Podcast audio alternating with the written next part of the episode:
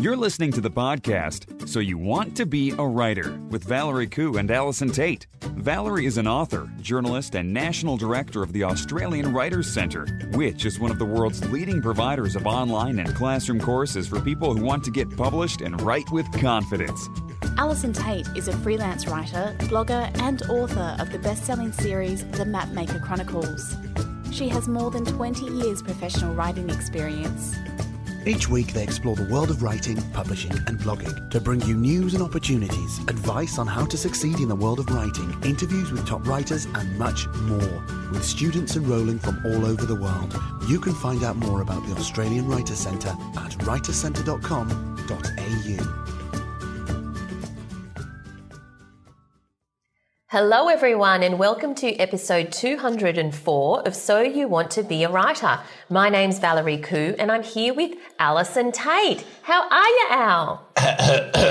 Actually, it's not Allison Tait. It's not? Oh my God, who are you? No, I don't just have a sore throat. Uh, my name's Dean. Uh, Dean! That's right. Thanks for joining us, Dean. What you do with Allison? Uh, she's in a cupboard somewhere under the stairs. Is it like a Harry Potter cupboard? yes, I'm sure it is. Um, probably more like a Mapmaker Chronicles cupboard. Oh, yes. Something like that. no, an Ateban cipher cupboard. Ateban Cipher. Yes, let's, let's keep current. So Dean is joining us today, it seems, because it's school holidays and Alison is busy wrangling children and making sure that Book Boy is becoming the next Justin Bieber as well as the next Stephen Romei, who of course is the literary editor of the Australian. And uh, so we've got Dean, but we've just got we've just got sort of like a uh, an abridged version of the podcast this week that we're bringing to you, but we hope you're going to enjoy it anyway. But Dean, tell us what you do and why you're here.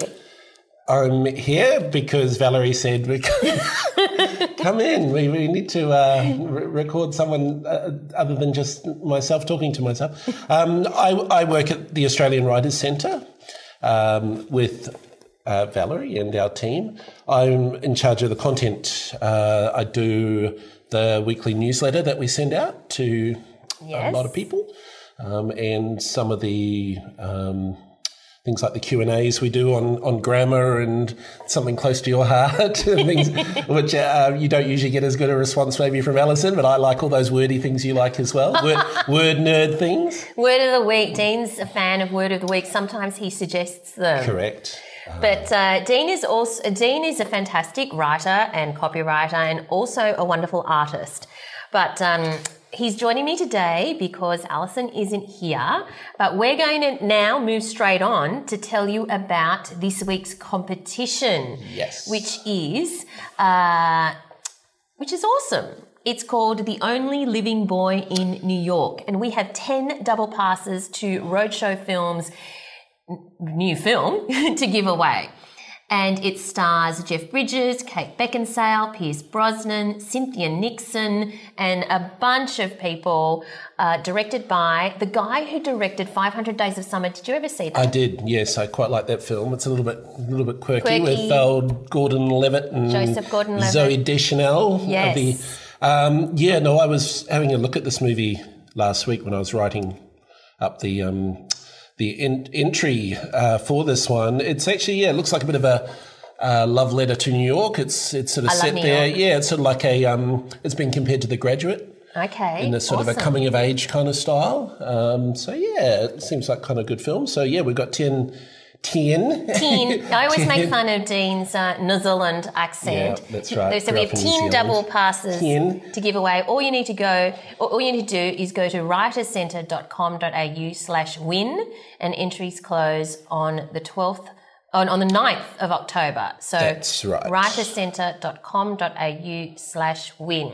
We also want to say a big hi to everyone who is in the podcast group. And that is, of course, the, Hello. the So You Want to Be a Writer podcast group on Facebook. If you haven't joined yet, please join us. It's a wonderful listener community. It's free to join. All you need to do is search for So You Want to Be a Writer podcast community and request to join. We'd love to have you in there. And it's so great to see so many different writers from different walks of life all pursuing their passion for writing. It is a lovely group. Yes, you should join them now. Tell us, Dean, how did you get into writing? Because you actually started life off not as a writer.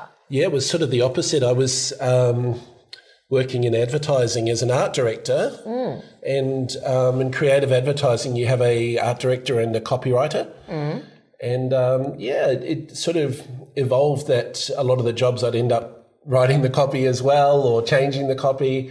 Um, and it, it is How did the copywriter feel when you changed their copy? Well, he was he. I think he he wanted to be an art director, so it was a weird sort of crossing paths that we ended up doing the opposite jobs eventually. So it was really? strange, He yeah. became an art director and you became a copywriter? Yeah, he he um, ended up doing a lot of art direction as well in another job. So, um, Really? but no, it wasn't so much that his copy was bad. It was just that I, I sort of realised that that's something you just I thought really, that yours was better. yeah, no, I think it was just um, yeah. I just I just ended up uh, deciding that was something I I sort of gravitated towards. Yeah. And um, and then I've been working as a uh, copywriter, freelance copywriter um, for about ten years now. Ten. Ten, 10 years. Um, yeah, and, and obviously work here at AWC as well. Dean is a word nerd. He loves and and another great thing is that he loves Hamilton as much as I do. Yeah, that's right. You're not saying that with much conviction at the moment, but he got me onto Hamilton. Yes, yes, it is a good it is a good musical. Um, there, I, I say that because there's another one in the office that loves it even more, and, and Valerie and and her break into song. so I'm not quite at that. Uh, maybe my voice isn't as good as theirs, but yeah. All right. Well, speaking of um, loving words, Dean, are you ready for the word of the week? I'm so ready. I was born ready. I mean, this is going to be the best reaction you ever get. You'll never get this kind of, well, you'll get a sarcastic one from Alison, but this is a real, genuine, lay it on me, word of the week. All right. The word of the week is evanescent. Oh, Evanescent. evanescent. Now, I'm not referring to the emo band that Right, sings that's what I was Bring Me to. Life while standing on the window ledge. And it's not effervescent. No, it's not effervescent, it's Okay. evanescent. Right. Do you know what it means? Uh, I'm sure you're about to tell me. Yes, I am. So it refers to something that is vanishing or fading away. So you might Oh. say, even though he might win an Oscar this year, his fame might be evanescent if he doesn't follow up with a string of hit movies. Evanescent. Oh, wow. That's um, that's quite um, What? it's it's sort of I- I keep thinking iridescent. What is iridescent? It's kind of got that sort of sort of fading in the light kind of vibe vibe about it. It's um, is that a, is that like a, a word that gets is it in the Macquarie? Is it Yeah. used in all the dictionaries? And Yeah. wow, that's pretty cool. Why is go. it? What, I'm just wondering why Evans in there Evan. Oh, he just coined the word one day and decided. because there's a new musical out about Evan. Yes. Um, that's like the new Hamilton. This That's that right. won all the Tonys, and that was Evan. Evan Hansen, it's called. Yeah, yeah. And my, my daughter goes nuts for that. So Oh, really? Yeah, I've heard it a few um, of the good. songs from So- Evan Hansen. bit of a segue there Yes. for all you Segway fans out there. All the musical fans, more like. But let's move on to our writer in residence this week. Our writer in residence is none other than the awesome Kate Forsyth. Now, you and I both know Kate because she is one of the presenters here at the Australian Writers Centre. She is. She has written countless books, and that she's an international bestseller. She's written children's books, adult books, fantasy, historical fiction, um, a countless number of genres as well as She's a uh, machine. ages. Yeah, a, a machine. She started life off actually as a journalist at the Australian Financial Review. Did you know? I did not know that. There you go. and then moved into fiction writing, and she's here to talk to us about her latest book. So here's Kate Forsyth.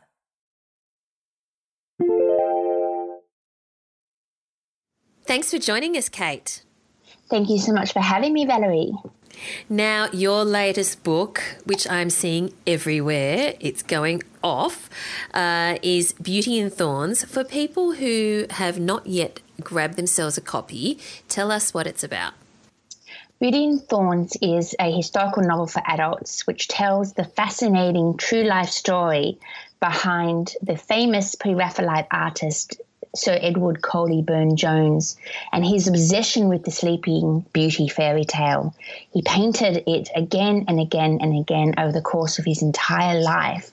And the story behind this obsession with Sleeping Beauty is one about love and desire and obsession and madness, all the great things of a dramatic story.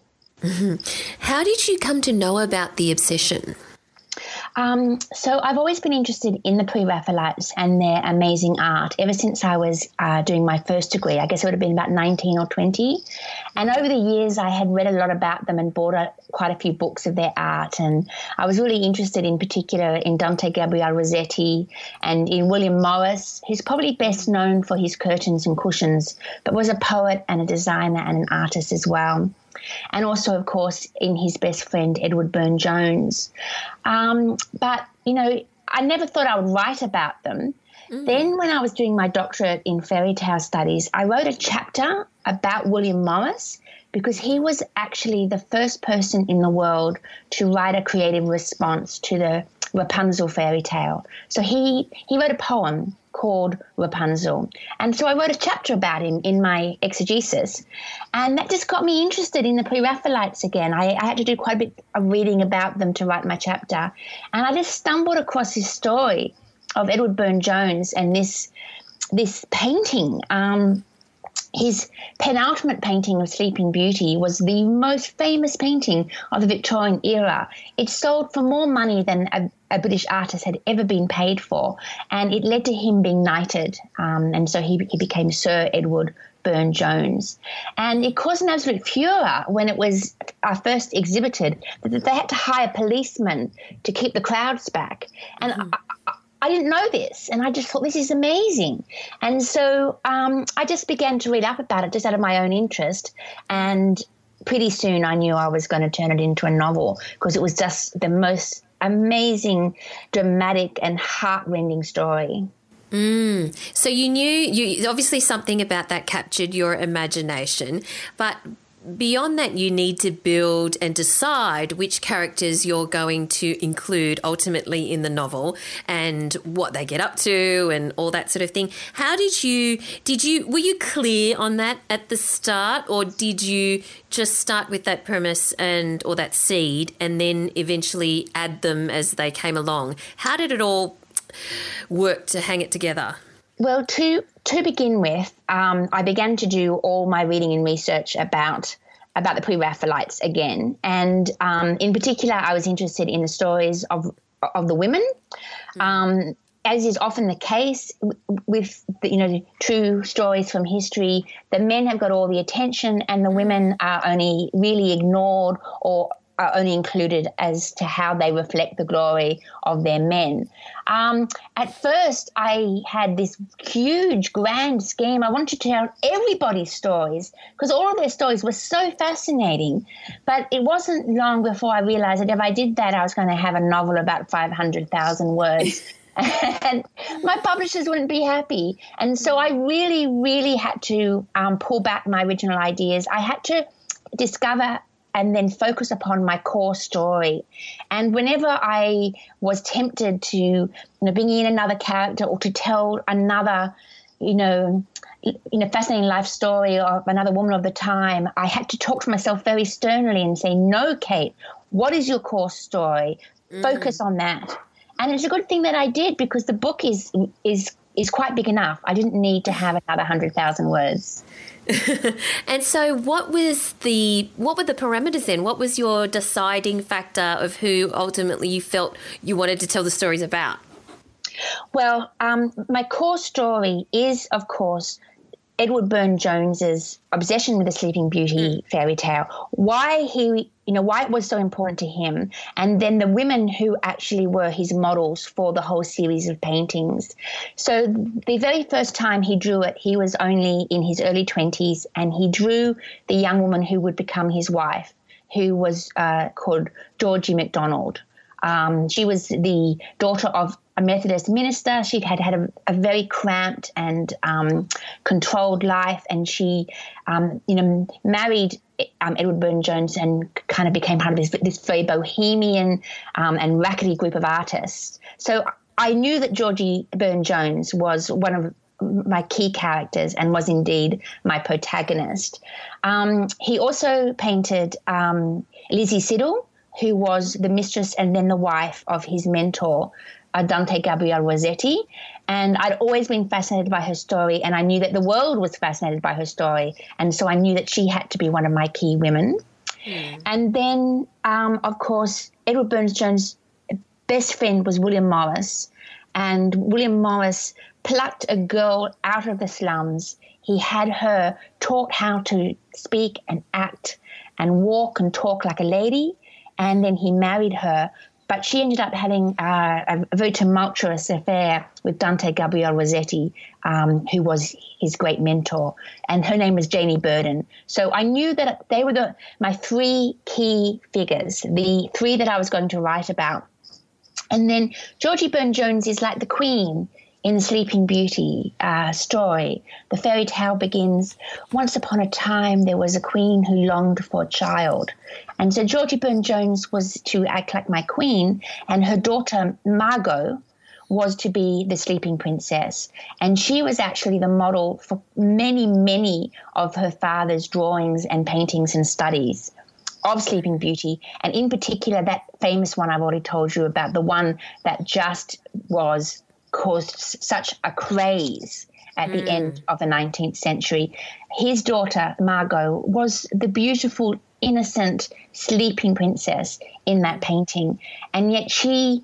She felt trapped by her father's obsessive regard for her. She did, did not want to be his muse. She wanted to live her own life. She wanted to escape and, and fall in love and marry. And that um, is what was her her great quest, I suppose, was to find the strength to break free of her father's obsessive um, interest in her. Mm. Now, this started off when you started doing research into mm-hmm. this space and then you your cap, your imagination is captured by this story and you want to write about the women. But as you say a lot of the stuff that's around particularly from that time is about the men. There's heaps of it. Well heaps more compared to yes. what exists about the women.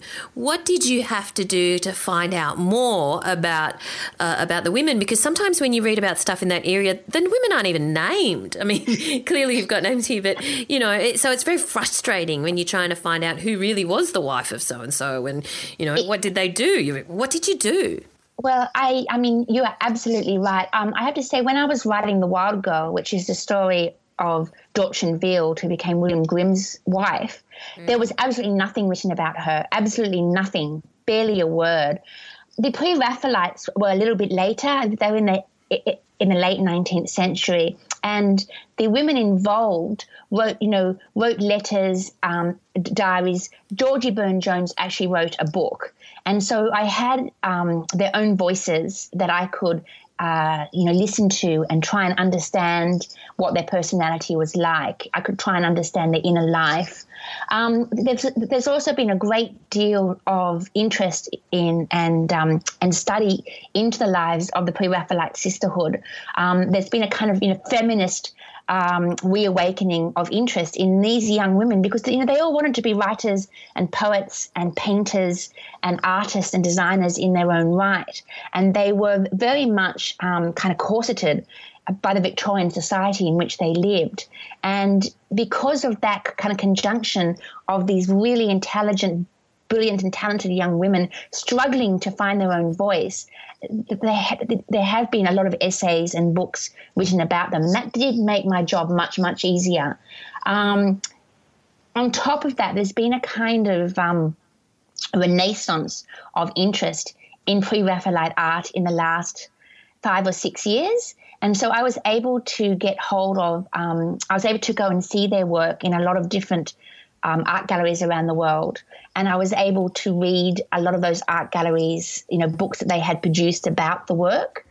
Mm. Um, and so I spent days poring over the art, reading their letters and, you know, reading anything that they had, had written in their own hand and, you know, reading what other people had, had written about their lives and just slowly coming to a sense of what who they were and how they might have thought and felt and spoken. Mm. So, this research process, not just for this book, but also your other historical fiction, whether mm-hmm. that's The Beast's Garden or any of the others, with your research process, do you apply any kind of structure to it in the sense that do you think, well, I'll do the art then, and I'll do the you know, mm. encyclopedia then, I'll do the letters then or whatever. Do you have some kind of approach that's a, now that there's several books into historical fiction uh, that you apply so that there's some, you're not just, you know, going down rabbit holes all over the place kind of thing? It can be very No, I'm pretty much going down rabbit holes all over really? the place. um, so, you know, sometimes it's a little bit like, uh, you know, following a trail of crumbs into a dark forest. And then you follow that trail of crumbs as far as it will lead you and it will throw up all sorts of other new things that you need to know or new ideas, new books. And then the trail peters out and you, you have to retrace your steps and then set off in an, another direction. The research is incredibly important to me um, and um, it helps me find my story.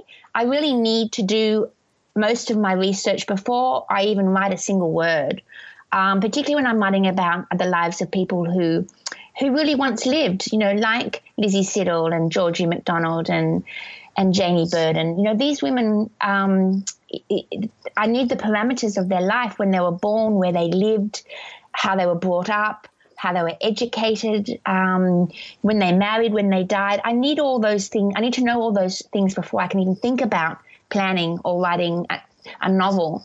Um, but sometimes finding out what I need is very, very difficult. Mm. And so I will just go as far as I can, and then I might need to stop and order some new books. And so while I'm waiting for those books to arrive, I follow another trail of crumbs and you know focus on another character or another section or um, you know do you know something else that I need to do. Mm. Um, and so the research is really quite fluid and intuitive. Um, quite often I don't know what I need until I know I don't have it. Does that make sense? Yes. And so, yeah, I am extremely meticulous in how in how I do my research and all the records that I keep of my research. However, mm. um, because I need to be able to find it again. Yes. So speaking of those records, so you go down your rabbit holes, you follow the breadcrumbs, yep. but then so there isn't so much a structure with that, but do you have a structure then in the way you keep your records, in the yes. way you compile? What kind of structure do you apply? And do you, all right. So you know, with yeah. with Beauty in Thorns, uh, one of the very first things I did is is once I established my core story and my core characters, which were the, the four women that I've already spoken about, I assigned different colors to them. And then, um, so they had different color highlighters and different color little sticky tags. Mm-hmm. And I like to to buy all the books that I need because I return to them again and again and again. So part of the early part of the research for me is identifying what books I need. Mm. Um, but I and then I, I, then have a notebook. And so if part of my research, I might uh, spend two or three weeks on on on the life and work and uh, language of Lizzie Siddal. And so um, in that part of the notebook, I would mark um, Lizzie's colour was orange because she has orange coloured hair. And any of the books where I read anything about her, this I would put in a sticky, an orange sticky for her. Um, and in my book, uh, in my notebook, I always note the title, the author, the date of publication, and the page numbers. And so I take notes as I'm reading, mm. and I have a, a pretty precise um, you know notation of what page everything I read is on it. Is this um, on your computer or in a notebook? No, no, in my notebook because I do it all by hand. Um, it's much, much faster for me, and I, it, it, means that I can read my research books in bed or on the couch or at the beach or in the park. You know, yeah. I, it means I'm not tied to my computer. The notebook tends to, to travel with me.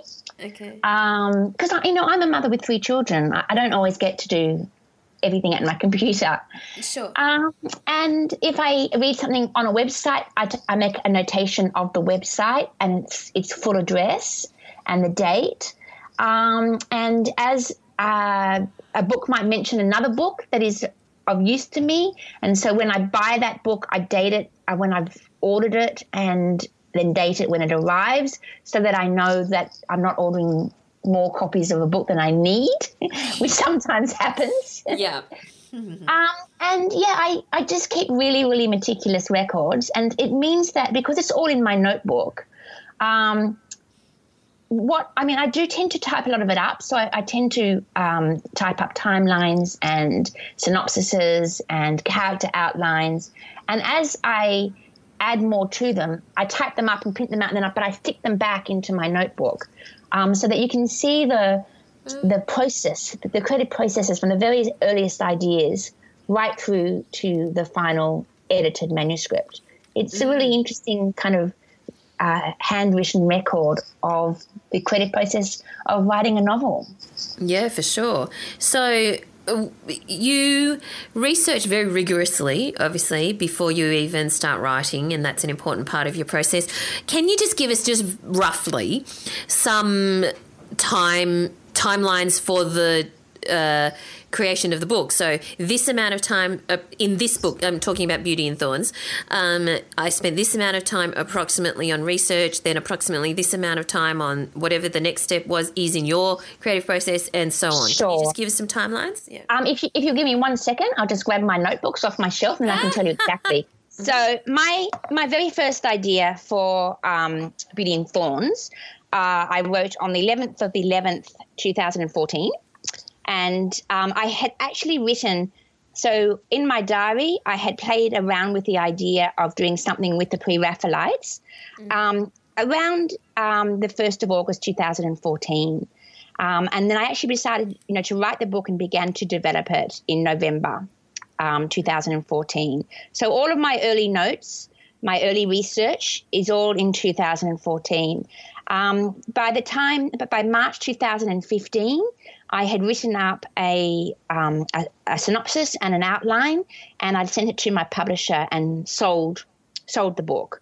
So by that time, I'd been working for about four months just on um, working out my basic core story and doing my earliest research. Once the book was sold, then I, I settled down to pretty intense work on it.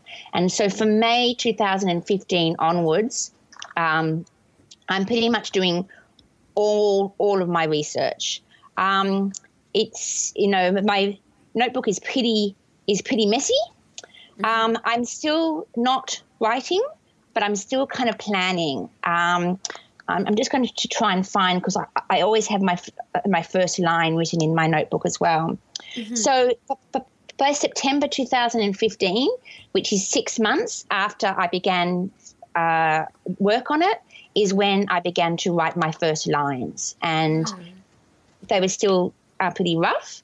Mm. Then um, I'm keeping on on working, and you can tell when I'm writing because I, I, begin to keep um, obsessive uh, word counts in my notebooks, and so yeah. Um, and by that time, my timelines are, are pretty are pretty developed.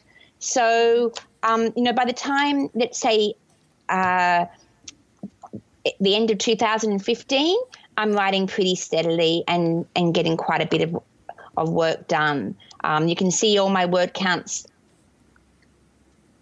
on each page. For example, on the 25th of May, I written 97,513 words. Mm. Um, to, then May 2000 and, and uh, that would be probably 2016. Yeah. Yeah, mm-hmm. 2016. Yeah. And then I'm going to my third notebook now. Mm-hmm. Uh, by this time, the story is in pretty good shape.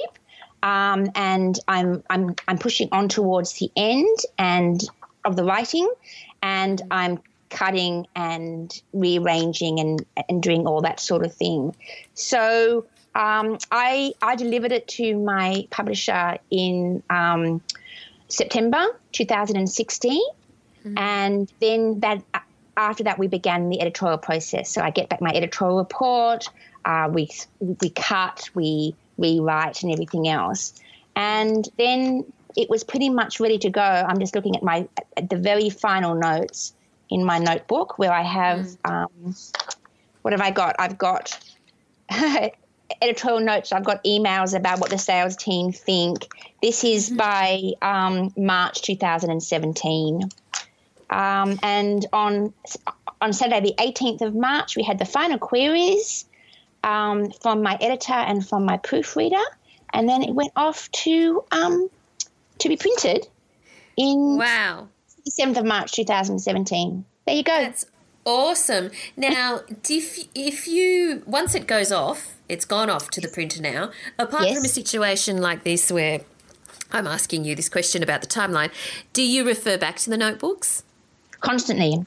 So I refer back to the um, notebooks during the editing and proofreading um, process ah, because yes, my editor course. will query everything. So he will he will just want me to fact check everything. And if I have my research there at my fingertips, mm. it's really easy for me to do so. And so I can easily type up, you know, yes, on page 16 of blah, blah, book by blah, blah, blah, mm. um, you, you know, whatever it might be. And so um, I'm also constantly referring back to my notebooks um, when I'm doing the final read through of the book to make mm. sure I haven't forgotten or missed anything. Sometimes you think you've written something and you haven't, and sometimes mm. you've written it and then you cut it out and you forgot that, that you cut it out. you know, these final stages, you, you, I just have to be quite meticulous in, in, going through and making sure that everything is on the page that I want to be on the page and yes. not just in my head. And so yes. my notebooks are very useful to me at that point as well. I make sure that I've you know any question has been answered, any problem has been solved. Yes. Has have you ever lost a notebook? Um I have never lost a notebook. I have lost a diary because I I um I write in my diary every day as well. Mm. And so when I was about 19, I lost my diary. I left it on a bus. Oh. But I've never lost anything since then because I'm so paranoid about losing them that I, you know, I, I mean, I often joke that when I'm traveling the world and they give you those tiny little safes in the hotel yes, room. Yes. I always say, well, my computer's fine. They can take my computer. I put my notebooks in the safe because yes. I can't afford to lose the notebooks. No, I mean, what would happen if you did? I would have while you were writing.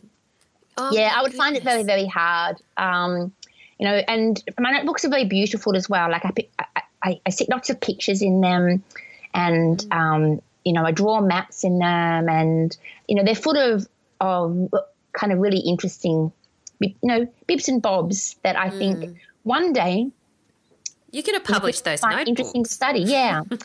I think so. So you talked about in those notebooks you are quite obsessive with your word counts. Now, yes. what is? Um, are you actually aiming for certain targets, word count targets, or are, are you obsessive about them for some other reason? Um, okay, so it, the, there are four stages to every book. Mm-hmm. The first stage is what I call daydreaming the story to life which is reading, researching, thinking, planning, um, you know, drawing up a plot, um, imagining my characters. A lot of it goes on in my head and in my notebook, but I'm not actually writing at all. Mm. Once I begin to write the book, um, I know when my book is due. I know how long um, it needs to be, and so I have a, a fairly strong um, schedule.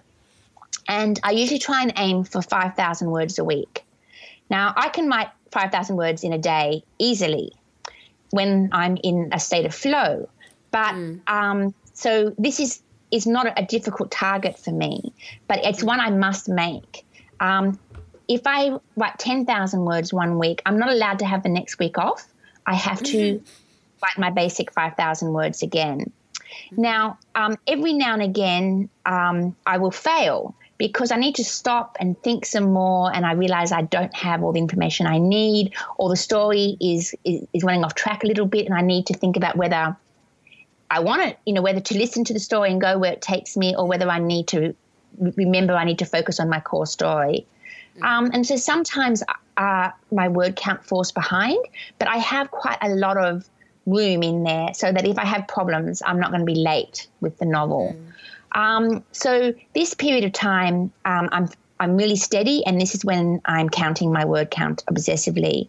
Um, it's not just because I want to reach my weekly target. It's also because I'm trying to make sure that all the key turning points in my plot are happening at the right place in the story. Yeah. I'm not allowing the book to run on too much, that I'm keeping it under control. And so, because I have, um, you know, because I plan quite carefully, it means that I have a strong sense of where my key turning points are. And so I stop myself if I'm have written two, three thousand words too much. I can stop and reassess. It, it stops me from writing 25,000 words that needs to be cut out later. Yeah. Um, yeah. And so that's the real reason why I do it. It's also because it gives me a sense of accomplishment, which is psychologically very important during this part of the writing process.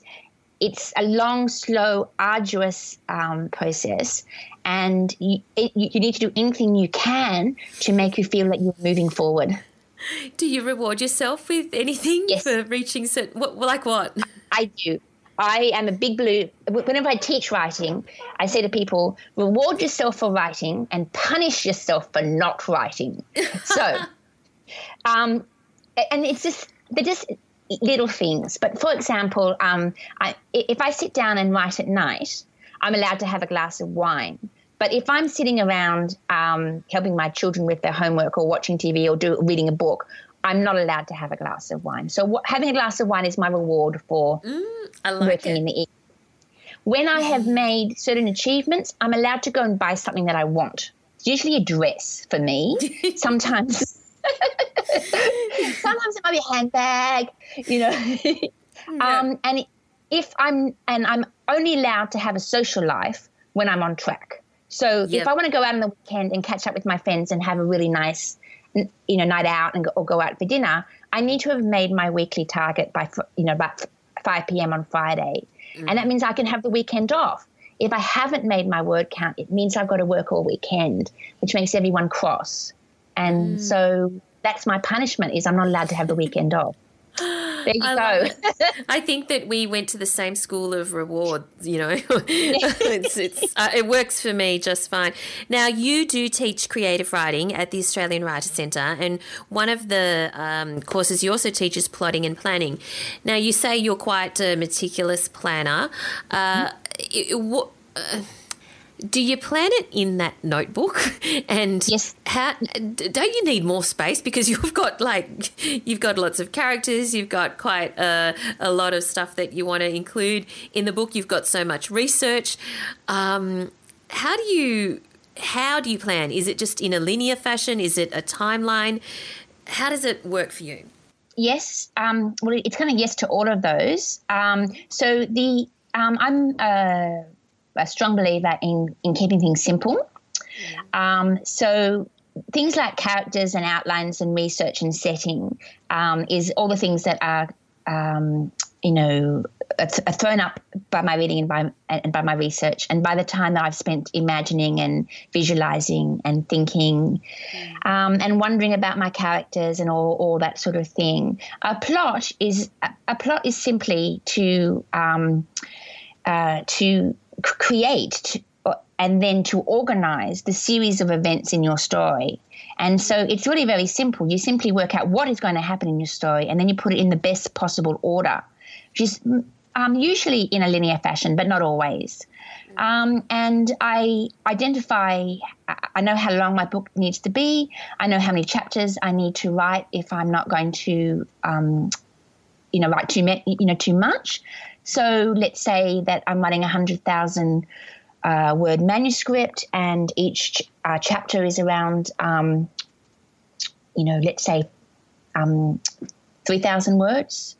Um, then I can work out exactly how many chapters I need, and so I simply plan, uh, you know, just with a single line, what's going to happen in each chapter and where my key turning points are going to be, whose point of view is going to be um, privileged over another point of view, where I'm going to break and where I'm going to move to other points of view, who's who's going to carry the story, all of those sort of things. Um, I do just a fairly, uh, you know, rough and simple outline um, of that, and then the plan can change um, as a Yeah. story as the story develops. Often you discover your story by writing it, and so um, I just simply adjust my plan as I go along. I might uh, think uh, what was going to be one scene turns into three scenes, which means that the book is getting too long, and so I need to adjust my, you know, cut back on other things, um, or you know, cut back on those scenes and make them much piecier, which is what I usually do.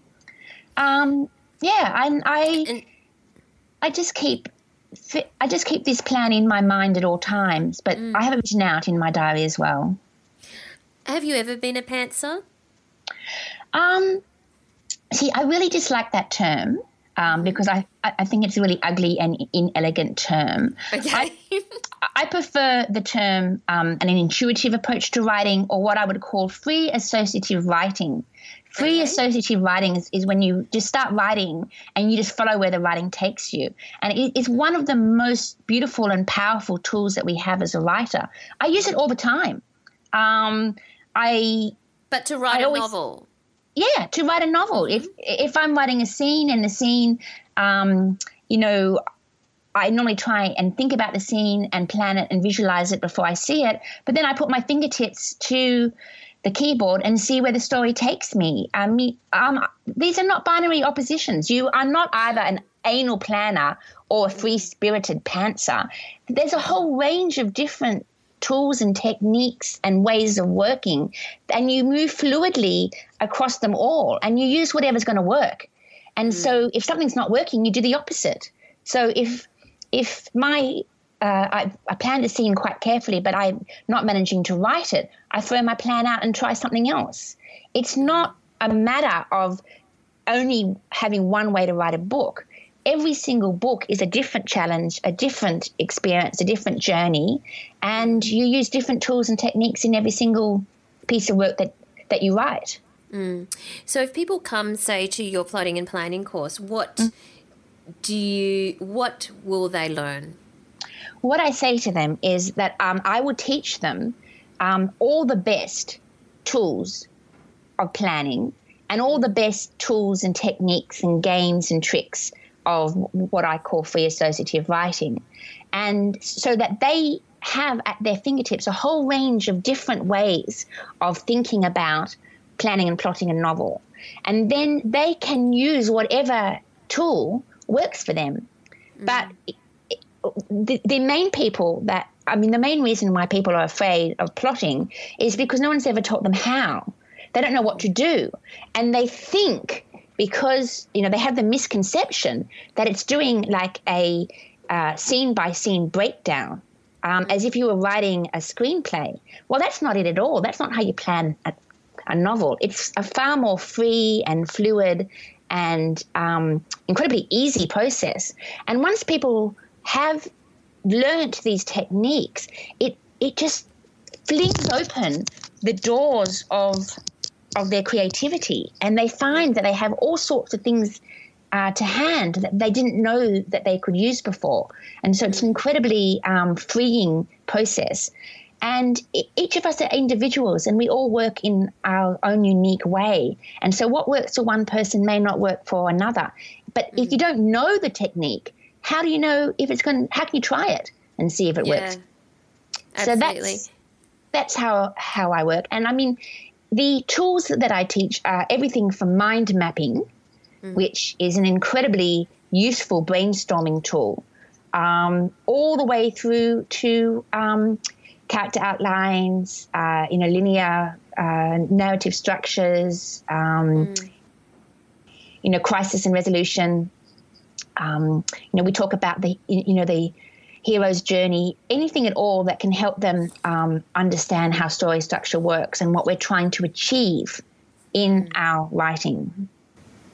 Now, you actually started off ages ago as a journalist, right? Yes. And then after doing that for a while, and you wrote for like the Financial Review and, and, and other places, uh, you you then turned your hand to fiction which is obviously very different, particularly yes. very different to writing for the Financial Review. Mm-hmm. Um, uh, what do you say to those people who they, I mean, they love reading fiction and they mm. love the idea of writing fiction, but I, you know, I guess because I have so many journalist friends, uh, I come across so many people who are confident in writing nonfiction, but just feel that uh, they they don't know where to start with fiction. Where what would you suggest to them? Well, apart from doing um, a creative writing one course with you, Valerie, um, my my advice to them. I mean, um, having a journalistic background is actually of great use to a creative writer because as a journalist, I was taught to write to a deadline, to write to a word count target. I, I knew how many words each article had to be. I was always writing for a market. So, as well as writing for the, the, the, Financial Review, I also wrote for Vogue and Marie Claire and the Sydney Morning Herald and The Age. And each of these types of publications has a very different market and a very different style, house style. And so I was a freelancer for many years. And so I, I had to understand how to write to a brief and this mm. and how to write to a deadline. These incredibly useful tools for anyone who wants to be a, a, creative writer.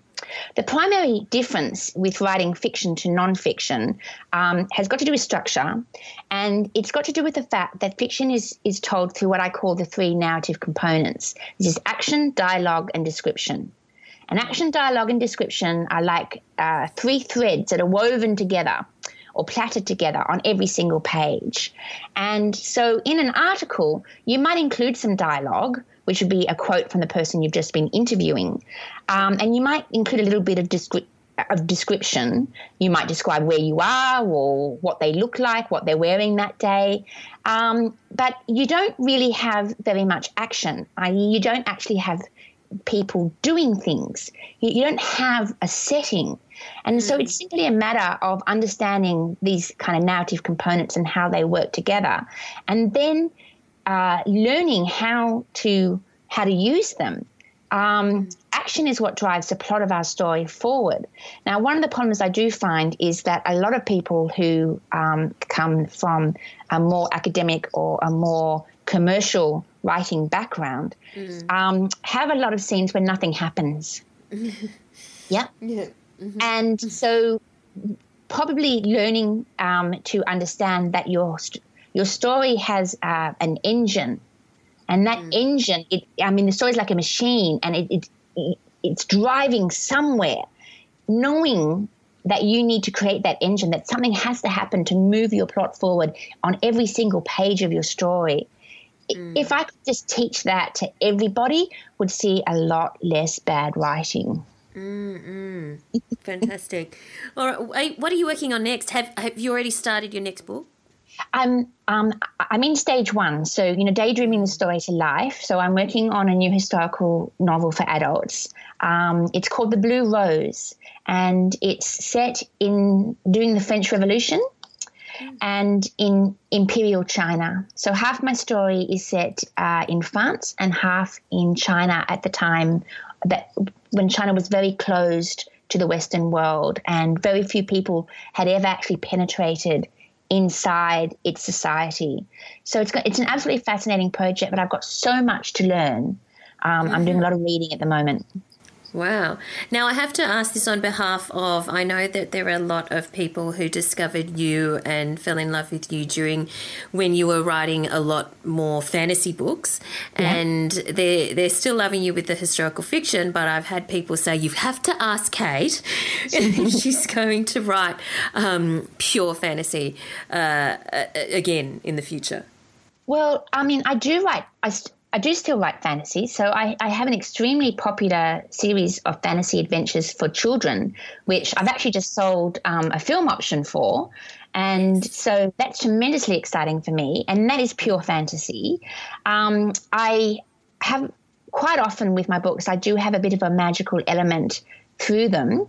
Um, I'm not planning to write uh, fantasy for adults just at the moment, but who's to say what's going to happen in the future? Um, mm. At the moment, I'm so busy and happy doing what I'm doing, yeah. um, but I've, I have more ideas than I could ever write, and so yes, so maybe one day.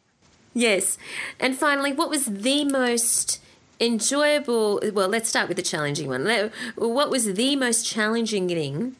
about writing Beauty and Thorns, and what was the most enjoyable thing?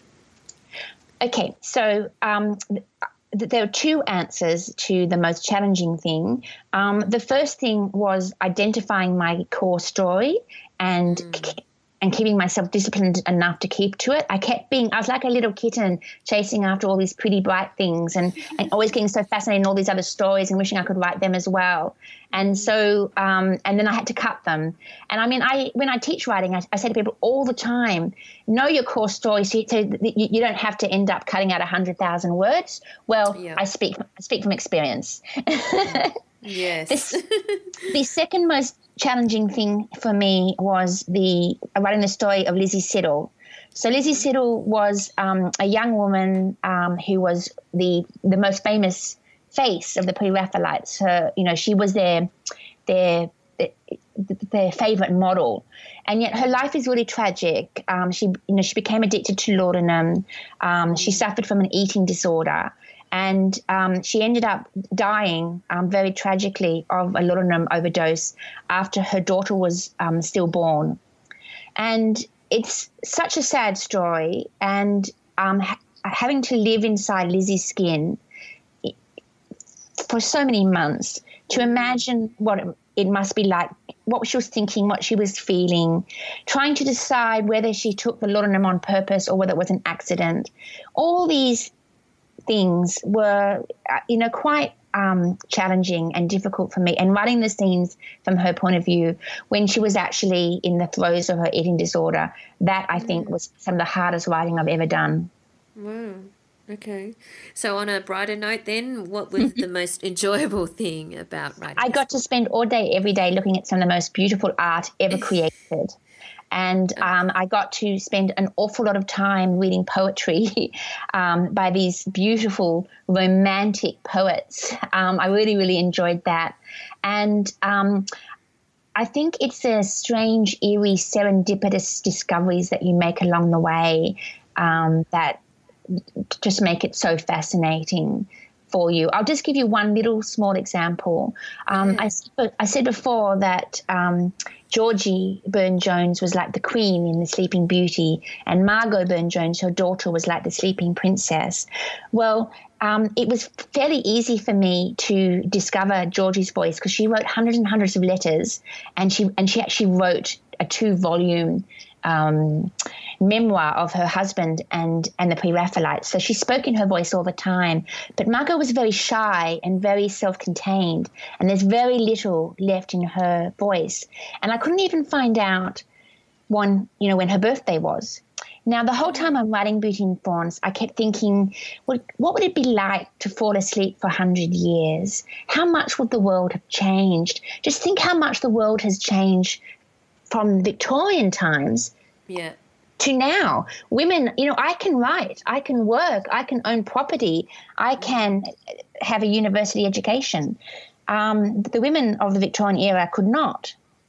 And so I kept on searching, trying to find out when Margot Burne Jones was born. And there was no records anywhere because they didn't keep very good parish records for girls. Mm-hmm. Anyway, when I was in London last year, I managed to track down the parish records for her um, church. And I then discovered that Margot Burne Jones was born on the 3rd of June, 1866. Mm. And you see, I was born on the 3rd of June, 1966. Oh, exactly so cool. 100 years later. That's 100 freaky. exactly. Isn't it freaky? So Just gives me chills. Did you? Did yeah? Did, what? What were you sitting? Tell me where you were at the time, and and and what it felt like. Yeah, I was in I was in Kensington, um, yeah. w- which is where the Burne Jones lived.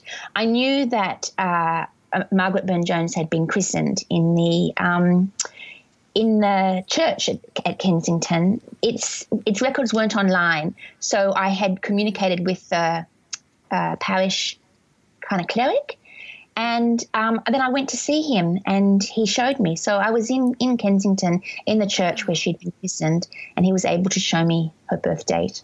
And it just wow. gave like, like, chills all over my body. I could not believe it. Absolutely. That's yeah. unreal. Okay, well, thank you so much for chatting to us today, Kate. Uh, thank Beauty you. and Thorns. It's um uh, everyone should go get it. Uh, and thank you so much for sharing your story with us. My pleasure. Thank you.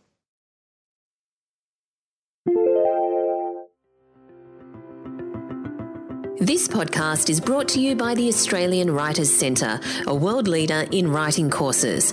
Our course, Short Story Essentials, will show you the techniques to create your own 2,500 word short story. Created by Kathy Tasker, a fiction editor with more than 25 years' experience, this course has a very clear goal to help you write your own short story that you can be proud of, one that you can enter in short story competitions and share with your friends and family. We give you the blueprint to structure your short story, teach you vital techniques so that your characters come to life, and give you the tools to bring your own ideas and creativity to the process. The course is split into seven modules, and each is designed to guide you through each step of writing your full story. Then, once you've completed it, you can submit your story for personal feedback from your tutor. With our online self paced courses, you can learn in your own time with 12 months access to all course materials. Find out more at writerscentre.com.au slash stories. There we go, the awesome Kate Forsyth. She's lovely, isn't she? She is lovely. Yeah. Now, I am interested, and I'm sure some of our listeners are interested, Dean, because the crossover from art director to copywriter is really quite different. Even, but lucky you could do it within the same business, I suppose, within an advertising agency. That's true. But presumably, at some point, you left the advertising agency, or I, I don't know. Did you do it for very long before you went freelance as a copywriter? Um, yeah, well, what happened was uh, I also did a bit of graphic design, but we moved to a small town on the south coast, mm-hmm. not too far from where Allison lives. um, and it was the idea at that point to um, decide to work from, it was a lifestyle choice, so to work from the small town. Mm. So I, there I was setting up business as a copywriter, but we'd moved from um, elsewhere, and with uh, Sydney in this case was just sort of up the road. But I'd never worked there, so it was. You never was, worked in Sydney. I'd never worked in Sydney, but that was where I thought a lot of my business would probably be. Mm. Um, typically, as a freelance copywriter, you can get work um, either just direct to a business, mm. but a great way to do it is a lot of the smaller design agencies don't have an in-house copywriter. Yes. But they often want to offer the services of copywriting to their clients. Right. So you end up sort of being their go-to copywriter. Oh. So what I did was, and it was a, this was like basically across a week, was look up every design agency in the region Wow. and contact them. This was, you know, obviously a number of years ago, but I'd phone them and then get their email addresses. And the most important thing was the pitch was was the email that I sent to them because of course being a Ah. writer, you're you're sort of that is you're showing off your craft in that email itself. Yes. So if I couldn't get their attention as a writer in the email, then well, they didn't want to hire me. So I put a lot of work into actually that original email, Mm. and it got a lot of you know I, I got a lot of clients from that, and I've still got a lot of those clients, and then word of mouth from them. But there was there was a lot of groundwork just to go out there cold calling, I guess, and just to to blanket the whole region. And you know, out of it was probably about 500 places I contacted. Wow. And, um, That's dedicated. And well, even if you get like 20 from that Yes. as a copywriter, that's just business that you, that's a pretty good re- Yes. return.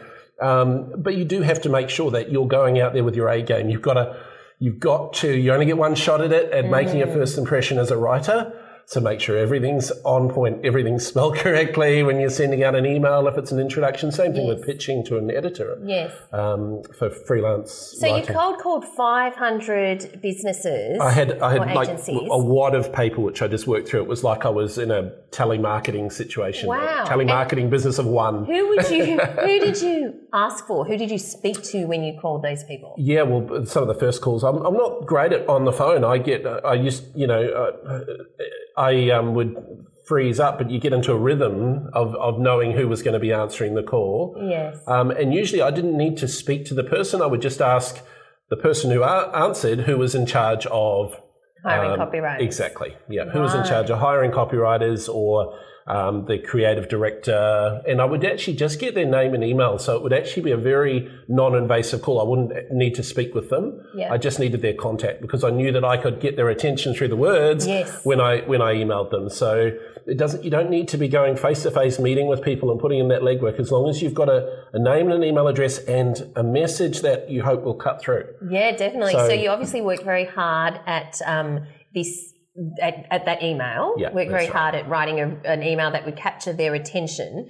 So, out of the 500, can you give me some proportion of, you know, X percentage ignored you and you didn't hear back from, X percentage picked up the phone straight away, X percentage replied saying, "Hey, that was a really cool email, but we've got nothing at the moment." You know, what was the breakdown? Yeah, yeah. It's um, it, it, with any of these kind of things, uh, being I think with direct ma- marketing campaigns in general, a lot of people say like you know a five percent response rate's really really good. So I think it was probably about I probably heard from a more than ten percent, probably ten or fifteen percent. So it's probably 10. about yeah, that number keeps coming up, doesn't it? Um, between fifty and hundred probably did get back to me, which I think is actually pretty good Yes.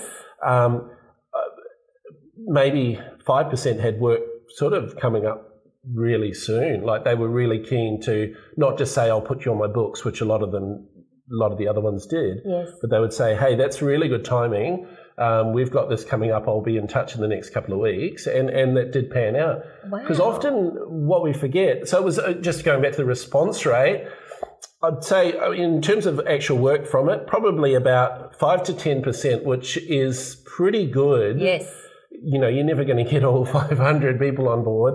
Um, but for starting out, that's really great because word of mouth goes from there, and you've obviously got to prove you can do the work. Um, and I wasn't even going out there necessarily with work I'd already done.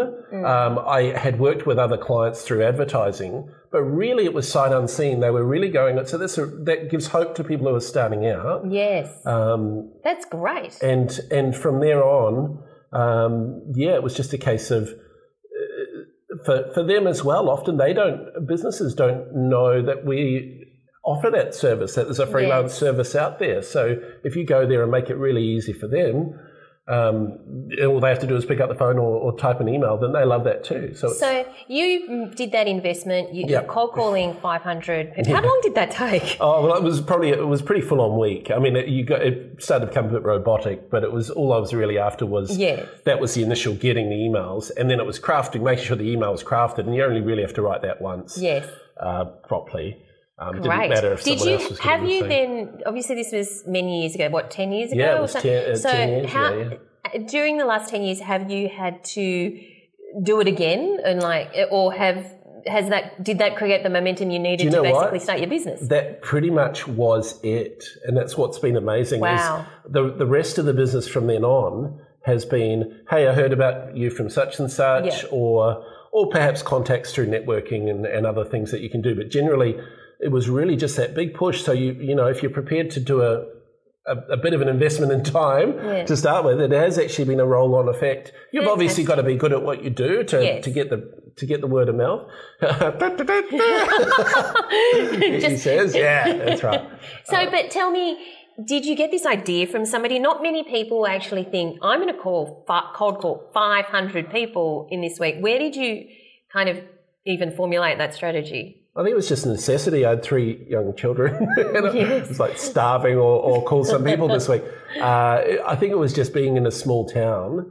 The options were limited. Maybe if you're in a city, you might sort of play around with other things or try Having and get out. coffees with people, or Yeah, meeting face to face. Um, In my case, I knew that in a way my strength was on email. I actually felt really comfortable emailing. yeah. Um, so getting that email address was playing to my strength. Yes. Other people that might be face to face, not that I'm bad, but, uh, but it was just I just knew from the uh, from the, the scale of it, it was Well- going to be easier to do. I think as a writer, obviously, Yeah. it makes sense to let the words speak for themselves. And Yeah. um, many, I actually met Dean many, many years ago when he did a couple of courses at the Australian Writers Centre. So he was a student in one of my classes, and then he did another course um, with uh, with another teacher.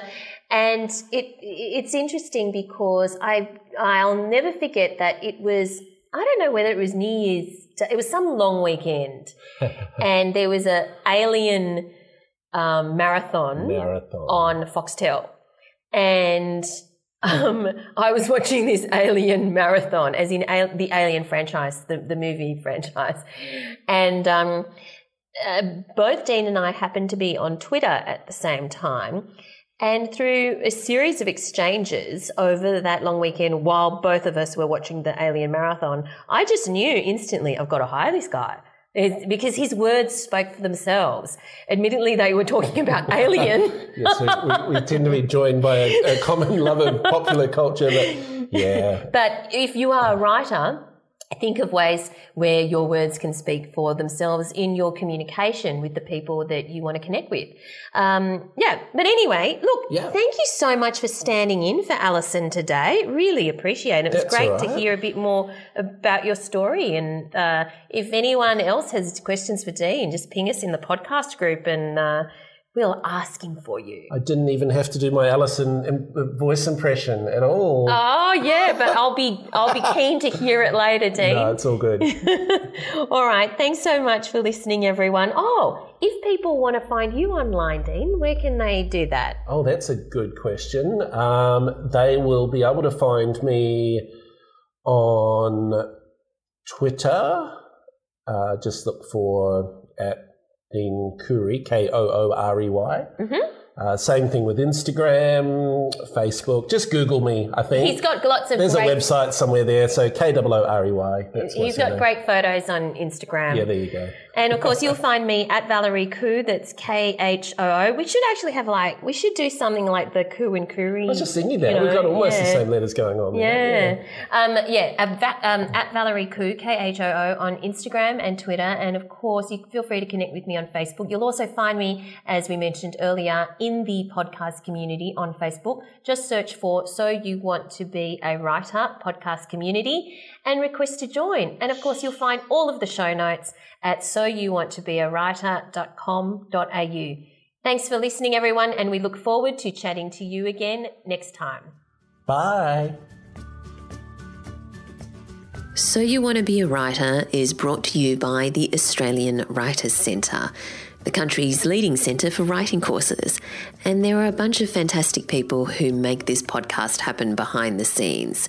Apart from my wonderful co host, usual co host, Allison Tait, there's also Dean and Ra and Stevie and Nellie and Sarah and Kira, and they all work really hard to make this podcast happen for you every week. Now, this week's Easter egg, I thought I'd share what I've been watching because I've been really loving it. Um, I've been watching The Archibald, which is on the Arts channel on Foxtel, and it has been a four part sort of mini series, and it's been just great fun. They have in the in this series they've tracked eight artists in their journey towards potentially getting into the Archibald and potentially becoming finalists or winning. Of course, we know who the winner is now as that's already been announced, but it has been such a great behind the scenes look at the lives of some artists, the stuff that they go through, the self doubt, the, um, the the the painting, the the repainting, the starting from scratch all over again because they haven't been happy with what they've painted, and the judging process of the Archibald. So that's been a real insight. I've been working on. Um, the putting the finishing touches on our course how to write media releases. It's something i'm really passionate about. I have been running workshops in how to write media releases and how to get your profile in the media for oh 15 years. And uh, it's always wonderful when I see people get results. And this course is launching online very soon, around the 18th of October. You heard it here first. And uh, if you want to find out more to get a launch discount, sign up at writercentre.com.au slash media. But I'm really excited about this course because I've put a lot into it and I know that it's going to be incredibly helpful. And I know that there's nothing else like it out there. I'm loving, this is going to sound a little bit weird, but it's true. And let me just say that none of these things are sponsored by anyone. This is just, you know, authentically what I think and what I do. I'm loving Um, when you sign up to do your grocery shopping on Woolworths online, you may not know this if you haven't signed up, but every month, once a month, it's a bit of a surprise as to exactly which weekend, but uh, your first shop that weekend is 10% off, which is pretty good, I reckon.